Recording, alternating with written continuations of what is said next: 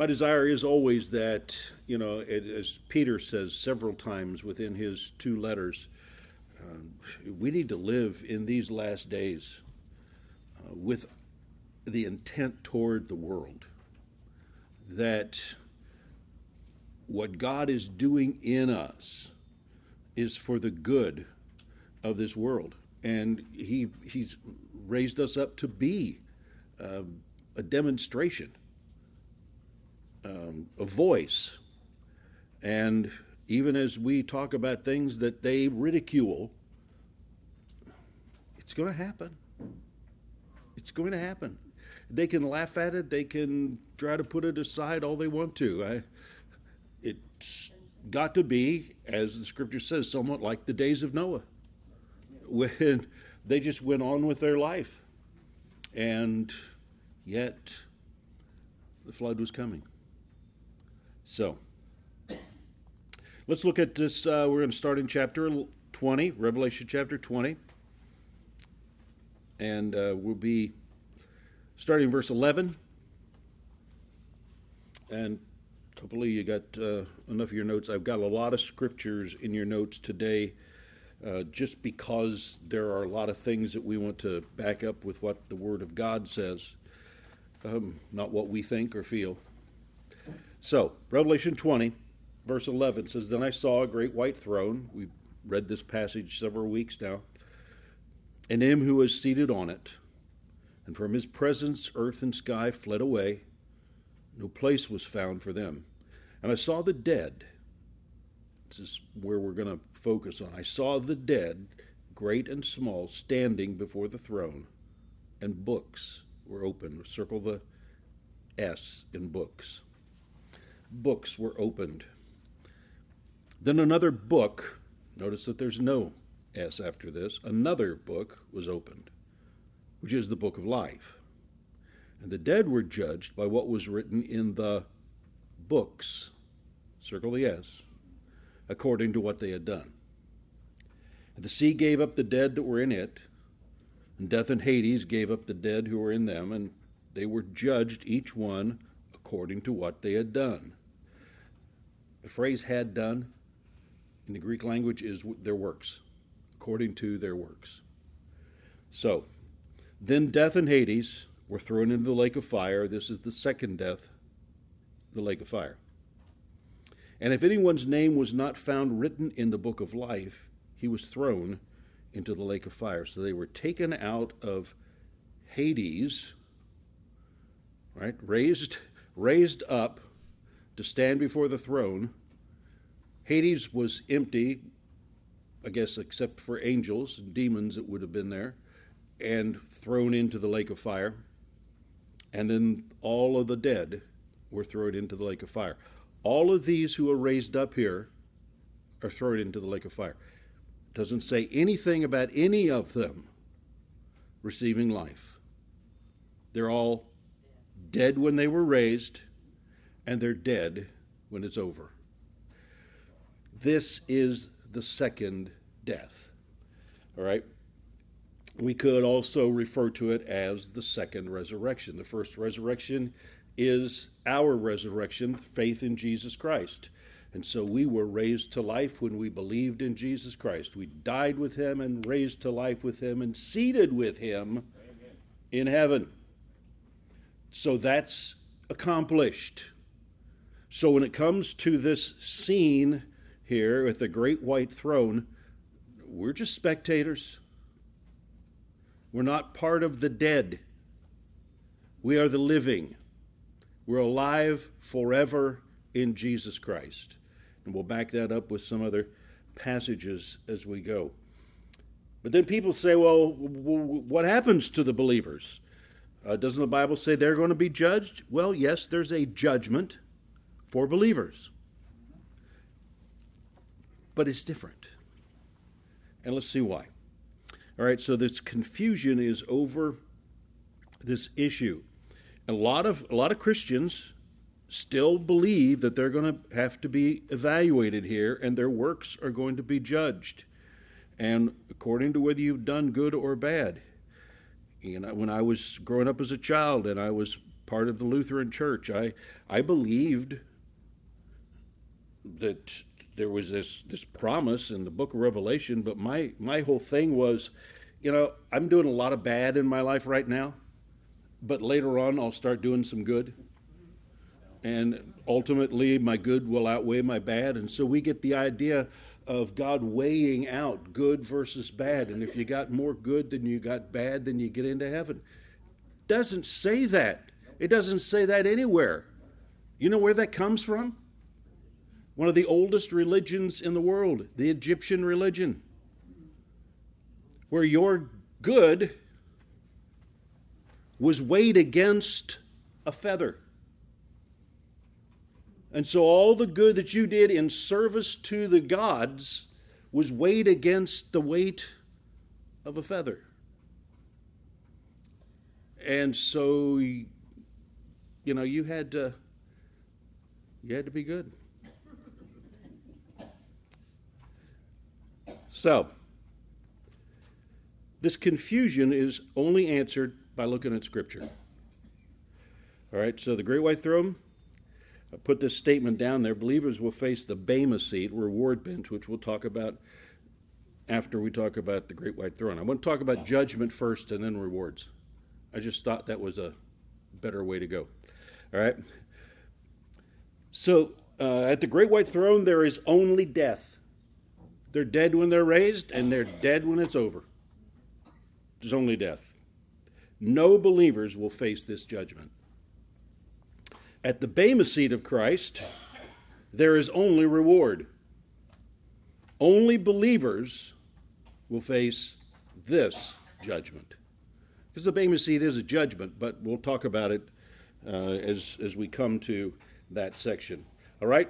So, the Great White Throne, the place of fearful judgment. And again, like I said, you've got to pay attention to the singular and plural in these words. And it is, if you want to know, you can check it out if you have a Greek interlinear or you read Greek. Um, you can check it out, and it is in the Greek language, plural versus a singular book of life, another book so the first thing he says, all the dead, small and great, there's no one that's going to be eliminated from this. The only ones who aren't in this judgment are those who are already in heaven. And how are Old Testament believers in heaven? How did they get to heaven? Old Testament believers by believing in what? In the Messiah, in the hope of a Messiah, a substitute. They believe there was going to be a substitute. This sacrifice is just to remind me that there's somebody's got to die for me. And that somebody is the promised seed that God gave the word to Eve. And that promised seed will defeat, and in him I will have eternal life. My kinsman, my redeemer. He's the one who is the hope of their nation. And so there's many different ways that the Messiah is referred to in the Old Testament, but faith in that Messiah, not, not faith in the law, not keeping the law. Because you couldn't keep enough of the law. You can't keep 613 commandments. You can't keep them. And a third of those commandments have to do with sacrifices. So if you're not burning sacrifices, you're still going to fail. Because no one can come to salvation, righteousness through the law. And we'll see that established here in just a second. All the dead, small and great, doesn't may how good you were, how important you were, what kind of authority you had in life, whether you were well known or little known, whether you're short or tall, small or great. Um, I don't know what, but no one is eliminated from this. Small and great were brought before him, and books were opened. I don't know much what that would be like. You know, we're going to observe it, but what if you're what if you're in that arena? We won't be, suppose you were in the place of one of those people down there. How many books do you think there are? Oh my goodness. Do you ever see pictures of like the Library of Congress? You see pictures of these huge libraries. I got a picture that it's some library in Spain. Um, again, someplace I'd like to visit if I ever got to Spain. I, I mean, this the picture of this. It's it's a circular library, and it is stacked with these books, and you've got these different ladders to different balconies to get all those books. It's not going to come close to this because the books of my works would fill up an awful lot of it. But anyway, all the works, all your works listed there. The dead were judged by the books. But see, there was another book that was opened. So here's all these books. The dead are standing there with all these books. And then somewhere in the scene, another book is opened. Books, a book. And this is the book of life. And the dead were judged by what was written in the books. They didn't even get to the book of life because the book of life is only for believers. Old Testament through faith in the Messiah, New Testament faith in Jesus Christ. During the tribulation, faith in the Messiah. If they were Jewish, faith in Jesus Christ for the Gentiles. Same person, by the way. Just make sure I cleared that up in your minds. I know. You all know that. But notice what it says. They're judged according to what was written in the books.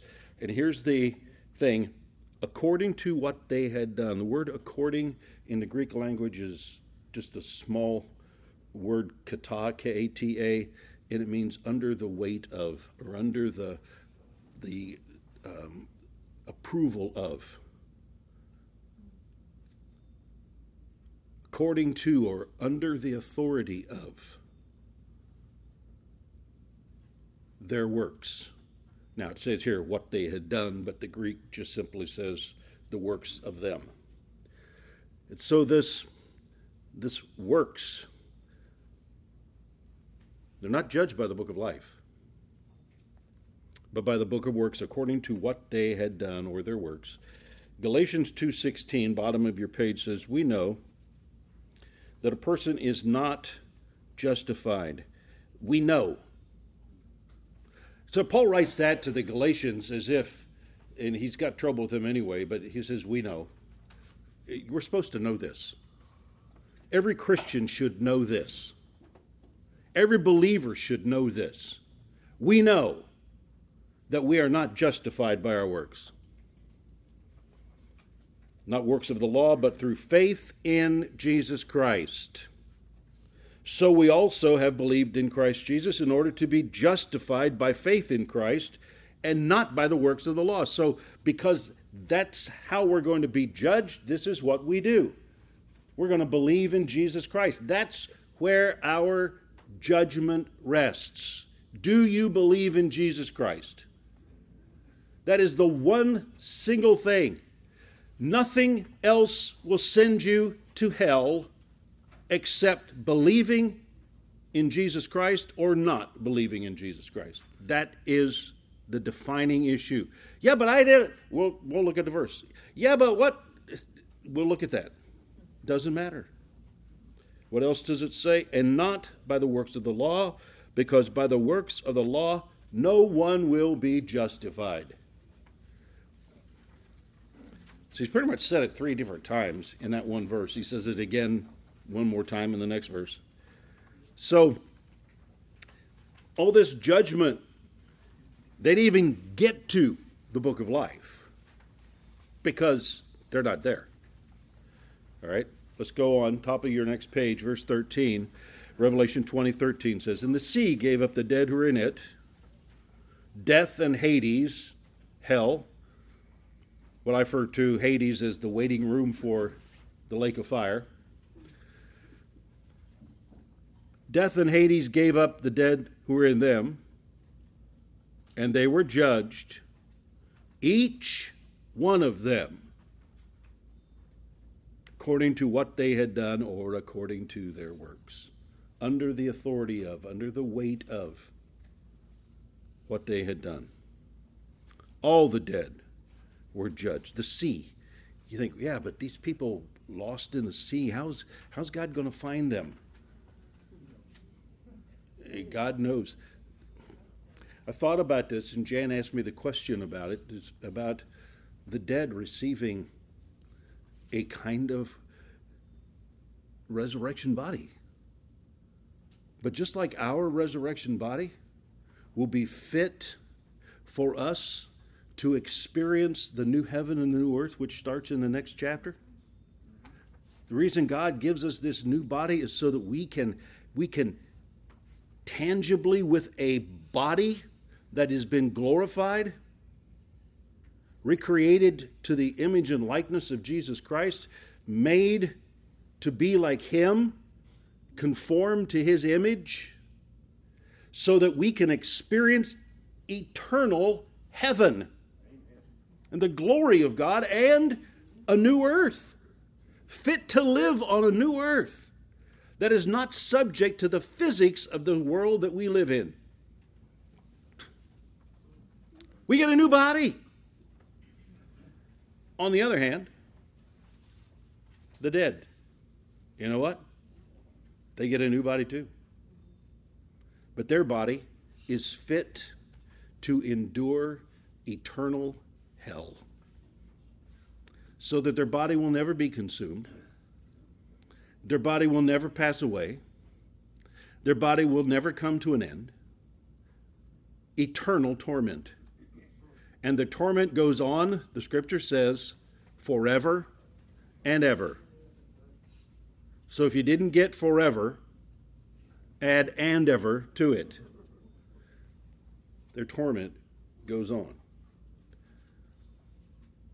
So they need some kind of a body, and God raises them up gives bodies to those in the sea, gives bodies to those who have been brought up out of, out of Hades. And again, they're judged what? According to what was in them. Now, he moves on from there, and if there, anyone's name was not found written in the book of life, their name's in the book of works.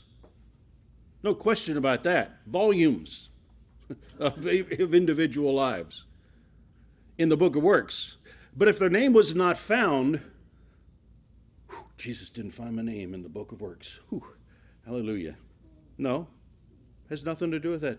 God's not going to look for your name in the book of works. Why?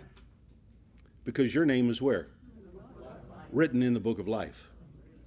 You've been written in the book of life. Inclusion in this book of life is the deciding factor. Are you in this book? How do you get in the book?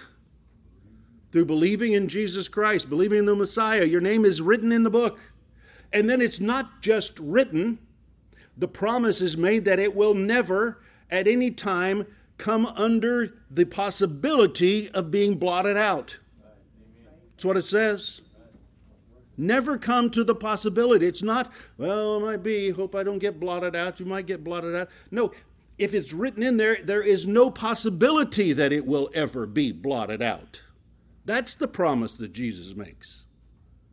And then, not only that, what else? You're sealed with the Holy Spirit of promise, who's been given to you for how long? And he shall abide with you for how long? Forever okay, if the Holy Spirit is abiding forever in the life of a believer, only in believers, and He's there forever, and He is the seal by which your name is in the book of life, is there any possibility that you would not be there? None. Because the Holy Spirit has been given for how long? Not till you commit a certain sin, not till you do this, not in case you whatever no, there's no in case, there's no hypothetical. It's your name is in the book forever, sealed by the Holy Spirit who is in you forever. Whew. Praise God. That's all good news. So if anyone's name was not written, how many of those people that have been raised at the great white throne, how many of those people's name is not in the book of life? All of them. There's none of them. Otherwise, what? They wouldn't be there. They'd be in heaven with us. They're not there. So if their name was not there, they are what? Thrown into the lake of fire. No one escapes. No one escapes. No one is justified.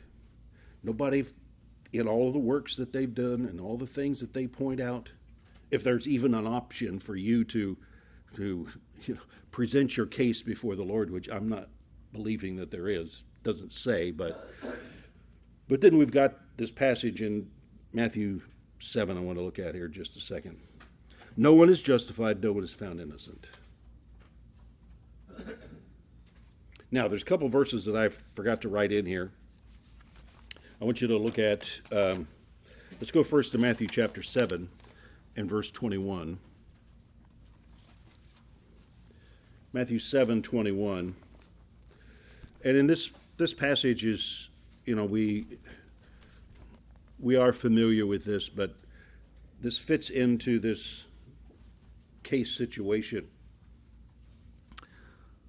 Jesus makes a statement not everyone who says to me, Lord, Lord, will enter the kingdom of heaven. Oh, I thought if I believed. No, he didn't say believed. He said, says to me. It's easy to say, Jesus is Lord. Which is why I don't believe doing that on the streets when I'm witnessing to people. Just say Jesus is Lord and you're saved. No, they're not. Anybody can say that. But the one who does the will of my Father who's in heaven. What is the will of my Father? Is that the law? No. What's the will of the Father? That you believe in the only begotten Son. That's the will of the Father. If you don't do the will of the Father, you won't have an option. The only ones who are in the kingdom of heaven are those who do the will of the Father. That is, believing in the only true Son of God, Jesus Christ. And on that day, many will say, Many are going to come. Lord, Lord, did we not prophesy in your name and cast out demons in your name and do many mighty works name? Didn't, didn't we do some of this stuff? Yes, so did the seven sons of Sceva. But they weren't believers. They offered their works. That's exactly what they did. They tried to defend themselves with their works. See, we only think of works as, oh, I didn't, I, I, didn't lie. I always told the truth. I didn't commit murder. I always loved people. But no, their works came down to these things. I prophesied. I, I cast out demons. I, I, did miracles, mighty works in your name. It, I did all these things. Listen to Jesus' response.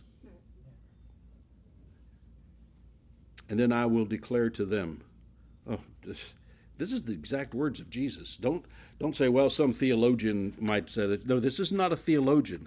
This is not one of the apostles writing this, though they wrote truthfully also. This is Jesus himself declaring to them, I, what? Never, never knew you.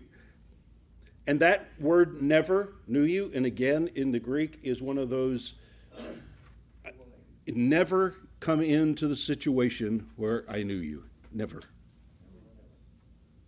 There was, there was never a relationship. You knew my name. You knew some of the words that I had given. You knew some of the commands that I had told. You know the stories.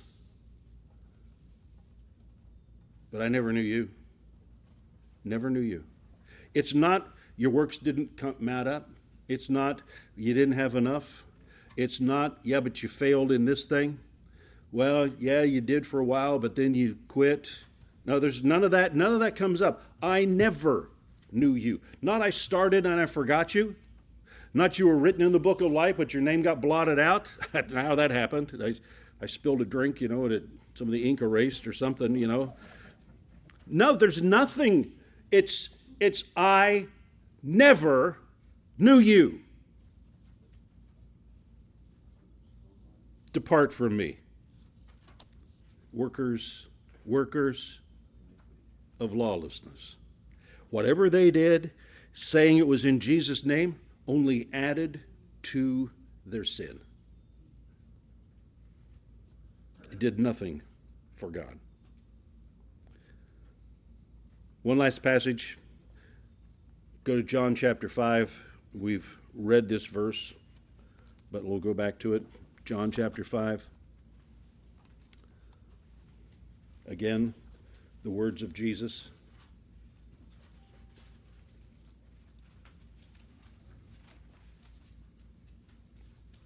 I'm going to start in verse 19, John 5, verse 19. So Jesus said to them, Truly, truly I say to you, the Son can do nothing of his own, but only what he sees the Father doing. For whatever the Father does, that the Son does likewise. For the Father loves the Son and shows him all that he himself is doing.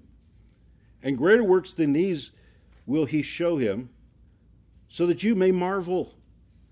So God was doing things through Jesus so people could walk around with their mouth hanging open. What? How? The people were supposed to marvel at what the Son was doing. Father, as the Father raises the dead and gives them life, that's going to be us. So also the Son gives life to whom he will.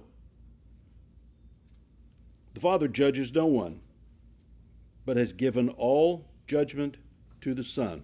That's why we talked about, though the Godhead is present at this great white throne, it is the Son who is the um, judge executioner. The Father does not honor uh, all that the Son will see. The Father judges no one, but has given all judgment to the Son, that all may honor the Son, just as they honor the Father. Whoever does not honor the Son does not honor the Father If we don't accept his only begotten Son as Savior, we are not honoring the Father. Truly I say to you, verse 24, whoever hears my word and believes him who sent me has eternal life. He, he, the one who believes, he does not come into judgment, but is passed from death to life. He does not come into what? judgment, you're not there. You're not at the white throne. Truly I say to you, an hour is coming and now is here when the dead will hear the voice of the Son of God, and those who hear will live. What's this? The dead in sin. The dead in their sin. You were dead in your sin and you heard the voice and you believed. For as the Father has life in himself, so he has granted the Son also to have life in himself. And he has given him authority to execute judgment because he is the Son of Man. Do not marvel at this, for an hour is coming when all who are in the tombs will hear his voice and come out. Those who have done good to resurrection of life. What do you have to do to do good? What is doing good? Believing in the only true Son of God. And those who have done evil, which is what? Not believing. And if you don't believe, then all your works get judged. Those who have done evil to the resurrection of judgment. All right, so that's the white throne judgment. Who lives? No one. No one. Because they're judged according to the books of works. But the book of life, that's us. Okay, so now what about the people who are in the book of life? This is where we come to the reward bench, or it's called in the in the scriptures called the Bema, B E M A, long E. B E M A, Bema. The Bema in Greek culture, the Bema was a platform. It was somewhere in the middle of town, usually somewhere close to the governmental um, assembly, sometimes right in front. And it was a, a tiered platform so that there could be different levels on, on the tiers. And those who had done great civil service could sometimes be brought to the Bema and they would be given a wreath an olive or laurel wreath, something like that was placed upon their head. Um, maybe you had done something incredibly um, good in, the, in military service to honor. Um, sometimes it was after death. People were honored even after their death, and there, there was something there, maybe a plaque or maybe their clothing was put there, and the wreath was laid on top of that to honor even those who had done good and, and died in service to the country. And so there was an honor given, it's a, a reward. You could be brought there uh, for uh, athletic competition, and we still have that, the Olympics. They have the tiered steps. Uh, the other day I was watching Formula One racing, and they have the same thing. And the, the drivers get up there and in their positions, and there's the top level, and then the next steps down. And so there is the gold, silver, and bronze. Well, in the Greek Olympics, there was gold and nothing else. There was no second place, there was no third place. You either won or you lost, which is still what? Still true. Yeah, you won or you lost. You know, second place is just the first loser. Right? so, you know, but everybody got a participation award. Even those who watched. No. All right, so this Bema was the place where good was evaluated. Now, you could be brought to the Bema and have rewards removed. That you were supposed to have done something in civil service or in military service and you did not. And so your reward could be removed at the Bema. Uh, maybe you had won your Olympic event, but then they found out that you had cheated, you had not fulfilled all the rules, you had not done all the things you were supposed to do, and so you were stripped of the glory. Another word for glory in the New Testament is the word honor, of the honor that goes with it. You can win your Olympic event, but if you did something to be disqualified, you are dishonored right? And so that could happen. And so things that you were supposed to have done, you did not. And so something could be taken away. But no one was executed. This was not a place of, of judgment in um, civil or criminal issues. It was just a place to reward service. To reward, here's the word, participation. Right? What have you done? As a citizen, what have you done? You were raised up to be a, a, a counselor or a senator, and, and you've done nothing for your people. All you've done is enriched yourself. Well, we're going to take that away. Your life is spared. There's no question. You're still a citizen.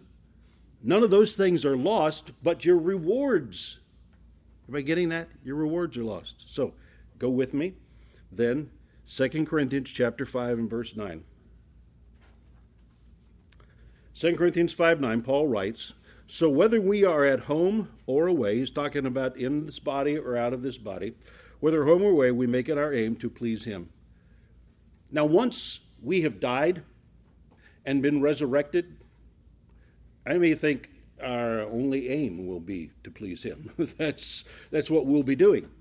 But in this life, is that our aim? To please Him? I'm not asking you to incriminate your neighbor. Um, that should be our aim to please Him. And if you thought about that before every time you opened your mouth or did something or got out of bed in the morning, you know, whatever, my only aim today is to please Him, it would, it would have a big difference in our life. But we don't think that way. But we make it our aim to please Him. Let's now. I'm going to continue with verse 10 in just a minute, but let's read some, in a sense, filling verses, verses that fill up some of this. Now, these are long passages, and I'm not going to spend a lot of time in them. Uh, but Philippians chapter 1, verse 18, and Paul writes, And yes, I will rejoice. Verse 19, For I know that through your prayers and the help of the Holy Spirit, and the Spirit of Jesus Christ, this will turn out for my deliverance, as it is my eager expectation and hope that I will not at all be ashamed Ashamed where? At the Bema. That I'm not going to lose reward. That what I did counted. Instead of God gave me something to do and I did not. It's getting really quiet in here. But that I will not at all be ashamed, but that with full courage, now as always, Christ will be honored in my body, whether by life or by death. For to me, and you should read it that way with a pause after the word to me. For to me, in other words, this is my decision. Don't read it for to live is Christ and to die is gain. That's not what it says. To me, to live is Christ. In other words, I've made that determination. To live is Christ. I don't know where everybody else is, but to me, Paul says, to live is Christ. And to die is gain, reward, a step up. If I'm to live in the flesh, that means fruitful labor for me. In other words, if I'm going to live here, then I'm going to labor. And it's going to be productive, fruitful labor. Yet, what shall I choose? I cannot tell. I'm hard pressed between the two. My desire is to depart and be with Christ. That's far better. That is what? Far better. But to remain in the flesh is more necessary on your account. In other words, for me to stay here is for you. Because the longer I stay here, the more I'm going to do in fruitful labor for Him, but in your life. Convinced of this, I know that I will remain and continue with you all for your progress and joy in the faith, so that in me you, you may have ample cause to glory in Christ Jesus because of my coming to you again. In other words, I'm going to do this, I'm going to stay here because of you. It's for your good. And I'm going to believe that God is going to use me for your good. Other than that, I'd be happy to be out of here. Colossians chapter 1, verse 9. Paul prays this for the Colossian church and believers. And so, from the day that we heard, we have not ceased to pray for you, asking that you may be filled with the knowledge of his will in all spiritual wisdom and understanding. I want you to be filled with the knowledge of his will. You can't do his will if you don't know his will. So, look at verse 10 so as to be, so as to walk in a manner worthy if you don't know the knowledge of his will, you can't walk in a manner worthy. So we need to know the have the knowledge of God's will. What does God want for you to do? Not what does he want for me to do, what does he want for you to do? What's he want out of your life? To walk in the knowledge of his will, fully pleasing to him. That's how we please him, walking in his will, bearing fruit in every good work that's what we want to do, because if we're walking in His perfect will, we'll be walking in good works and increasing in the knowledge of God. So we continue to grow. Verse 11, being strengthened with all power according to His glorious might. And so we'll have the strength and the power we need to fulfill His work with endurance and patience with joy. Verse 12, giving thanks to the Father who has qualified you to share in the inheritance of the saints in life. God has given you this glorious privilege. If we know His will, then we can walk in this way being fruitful, fulfilling his purposes, doing, as Paul said, to me, to live as Christ. That's what it means. That Christ be honored, Christ be honored in all that I do, so that I am walking in the fullness of his will. Look at 1 Thessalonians chapter 4 and verse 1, top of page 3. Finally, then, brothers, we ask and urge you in the Lord Jesus that you uh, that as you received from us how you ought to walk and to please God. How you ought to walk and to please God. But you know, if you haven't read the letter, you don't know. If you don't read the books, you don't know. Too many believers know verses, but they don't know books. One of my things that I have given myself to is I read through a letter of the New Testament. I read them as a book. I don't stop to study. In my devotion time, I take a book and I read it to the end. Most of them I can read in a morning. Book of Colossians takes maybe 30 minutes at the most. Philippians, Ephesians, eh, 30, 45 minutes, depending how you read. Hmm. Not with your mind numb, but reading the words. Because I don't want to just know verses.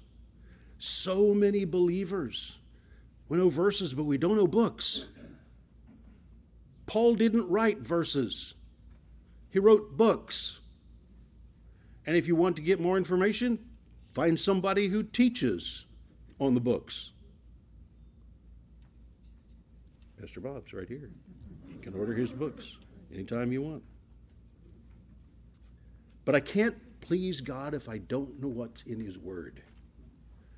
So I've got to study His Word. Now, concerning the rest, the rest of chapter 5, 2 Corinthians chapter 5, verse 10. So he said, we ought, Our aim is to please the Lord. For we must all, everybody say all, all, we must all appear before the judgment seat of Christ. That word judgment is the word bema the Bema of Christ, that reward bench, that each may receive what is due for what he has done in his body as long as I've been in his body. Because once I'm out of this body, then it's done. There's no works in heaven. I know that there are Christian faiths that believe that the saints in heaven are doing things and we can ask the saints to do things for us and saints are carrying messages for us and doing. No, they're not. It's only what you've done in this life, in this body, that matters. That we might receive in our body. Whether, uh, what? Don't Paul stop right there. Just what he's done in his body. Why did you have to finish this sentence? Whether good or evil. Wait a minute, I'm a believer, I can't do evil. Really? Really? Can I ask your spouse? Can I ask your kids? Yeah, okay, right. Don't do evil. Yeah, we can. Psalm 62, verse 11, kind of goes along with this. Once God has spoken twice, before I've heard this, power belongs to God. God is sovereign. right there it is.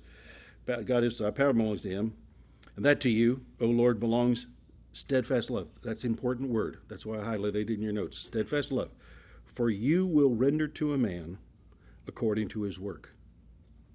See, God is going to give us according to our work, but notice who the work here is referring to those who belong to his steadfast love. Steadfast love is covenant love. It's the Hebrew phrase for the covenantal relationship which people have, covenant love. And so this covenant love then belongs to believers. And believers are going to be rewarded according to their works. Old Testament and New Testament both say the same thing. Philippians chapter 2. Paul writes, holding fast to the word of life so that in the day of Christ. Now, see, the dead are judged at the great white throne, which is at the end of the millennium. But the believers are judged when? So that in the day of Christ, the day of Christ is the day of the rapture. See, there's the day of the Lord, which is the second coming. But there's the day of Christ, which is the rapture. So that at the day of Christ I may be confident that I did not run in vain or labor in vain, that my works counted, that what I did was for good, that I did not run in vain, I didn't run with empty purpose. When I ran the quarter mile, when I was able to do that, when I ran that, I ran with purpose. You have to. You don't just kind of get out there and lazily run around. You're not going to win any reward. You got to run with purpose. Now, when they put me on the cross country team, yeah, I ran without any. I didn't care if I finished or not. If there was a way to cut the course, I'd cut the course. I hated, I hated the marathon. I hated it. Love people who run the marathon. Ken, thank you very much. That, oh. All right. That I may be confident that I did not run in vain or labor in vain. Our labor will be complete at the time of either the death or rapture. Our rewards will be recognized based on what we have done in this life. Right here. Philippians 1 6. I am sure of this, that the one who began a good work in you will bring it to completion at the day of Christ. See, the, the ability to work, the ability to do what God has called me to do, comes from the fact that God gives me that ability. And he that began a good work in me will bring it to completion. Ephesians 2, verse 10 says, For we are his workmanship, the Greek word poiema, poem, uh, a, a, a work of art. That's what poem is. It's, it's a work of art. Do you know you're a work of art? You're God's poem. Your work, singular work of art. Created in Christ Jesus for what? Good works, which God prepared beforehand that we should walk in them. But if I don't know His will, I can't walk in His, wor- his purposes, His plans for me. So I'll be walking, doing stuff, but that's not His stuff. And there's going to be a reward, but it's not what I'm going to like.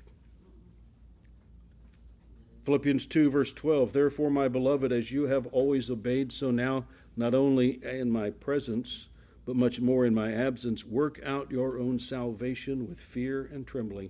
Folks, that's a verse in the New Testament written by the Apostle Paul. Work out your own salvation. The Greek word work out means carry it to its goal, carry it all the way to the goal. Don't carry it part way. Work out. In other words, God put salvation in me. Wholeness. That's what the Greek word really means. Wholeness.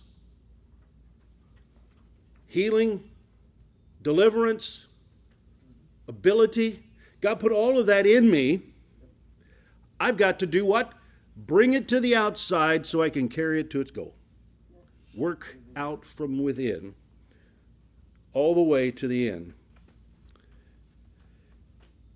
So he says, Work out your own salvation, for it is God who is working in you, both to will and to work for his good pleasure. See, that's, that's in me. But I've got to listen, I've got to follow, I've got to hear, I've got to know what it is that God wants me to do. I don't just go out and do what I want. Listen to the words of Jesus. Revelation chapter 2, verse 2, Revelation 2, verse 9, Revelation 2, verse 13, chap- Revelation 11, uh, verse 13 and verse 11. Revelation chapter 3, verse 1, Revelation 3, verse 8, and Revelation 3, verse 15. Seven times Jesus said, I know your works. The first, the word know is the Greek word oida and oida means perfect knowledge. Absolute knowledge. I know you're here. How do I know you're here? I can see you. you're present. So, oida is perfect knowledge. Has nothing to do with learning, has nothing to do with experience. It has everything to do with the perception of what is there. Oida. Perfect knowledge. I know. The word works. We'll, we'll take this to John's definition in John 14, verse 12, where he quotes Jesus. So this is Jesus' definition. Truly, I say to you, whoever believes in me will also do the works that I do, and greater works than these will he do because I'm going to the Father. Consistently in John's writing in the gospel, in his first, second, and third letters, and in the book of Revelation, works have to do with what you have done with the Spirit that God has given you. What have you done with the Holy Spirit? God gave you the Spirit to do works. What are you doing with it? And that is on what you will be rewarded. 1 Corinthians chapter 3. If anyone builds on the foundation, the foundation of your life, the foundation of your salvation, if anyone builds on that salvation with gold, silver, and precious stone. In other words, your salvation is the foundation. And the foundation is never going to come into question. What's going to come into question is what you built. What did you build upon the salvation that God has given you? What have you done with the Spirit that God has given? What have you done with His purposes and His plans for your life? You can build with gold, silver, and precious stones. How many think that's good? Yeah, that's all good. Or you can build with wood, hay, and stubble. Not so good. Well, you can live in most of our houses are made out of wood, right? I mean, wood's okay. You can build with wood. I'm not sure I'd want in a house built with hay, you know, and definitely not straw because then it's just been robbed of all the strength that's in it. So, wood, hay, and straw. Each one's work will become manifest for the day. What day? Not the great white throne, the day of Christ where everything will be made manifest in believers' life. So at the rapture begins the Bema, where Christ begins to evaluate. I don't know if it takes place for the seven years or it takes place in an instant. I have no idea. All I know is it's it started at the day of Christ. The day will disclose it because it will be revealed by what? Fire. Okay, so I built with wood but it's going to be judged by fire. Okay, that's not good. I built with gold. That's okay, because all fire will do is purify that. Silver, the stones. Nothing happens to them. The fire will test what sort of work each one has done.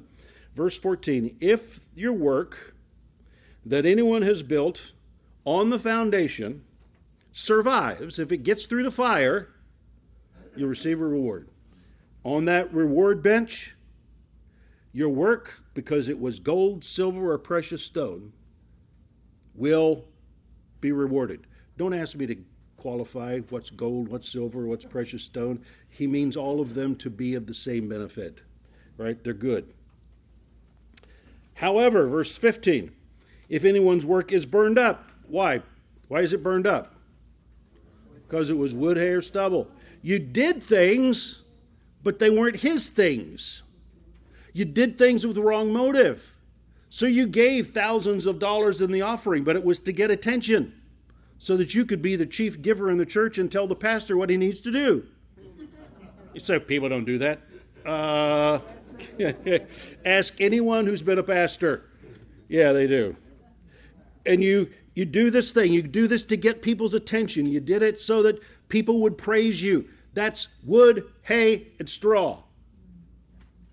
But if you gave even a penny in his name out of your heart, that's gold, silver, and precious stone. It's up to us. Though he, what's it say? He himself will be saved, but only as through fire. He'll get there, but his rewards have been what? Stripped. It's like that athlete who's disqualified. Doesn't change the fact that he ran. All right, now, I don't have time to go through the rest of what I put on there, chapter or page four. Good works versus good works. There's two kinds of good works good works versus good works, and then the section on believers' crowns. Um, I gave you lots of scriptures in there. You can kind of study through those. I'll make some mention of these uh, at the beginning of our next session, but pretty much that's the conclusion of our 80 hours of teaching. Right? Through chapter 20. And in our next session, we will start with the new heaven and the new earth. And I don't know how long it's going to take me to get through those two chapters. It's just a few verses. But it is it, it is eternal. I'm just saying, you know. Just saying. All right. Let's pray. Father, we thank you. Thank you for the promise. We will not come into judgment. For we who have believed in your name have passed from death to life. But we are surrounded by people who will face death. Father, help us to not all not only have the passion, but have the words speak to them that will somehow just begin to make an opening in their life that they might receive the gospel and believe in the only true Savior, Jesus Christ. Thank you, Father, for your word. Thank you for the encouragement it gives us. Thank you for the promises. Father, you, you put all this together so masterfully. In your word, you have given us every encouragement, every comfort, every challenge that we might know and understand the fullness of your plan for us. Father, as I pray for these here, that we might be open to come to the knowledge of your will in our life, in every circumstance, in every situation, that you be praised. We thank you for it, Father. In Jesus' name, amen.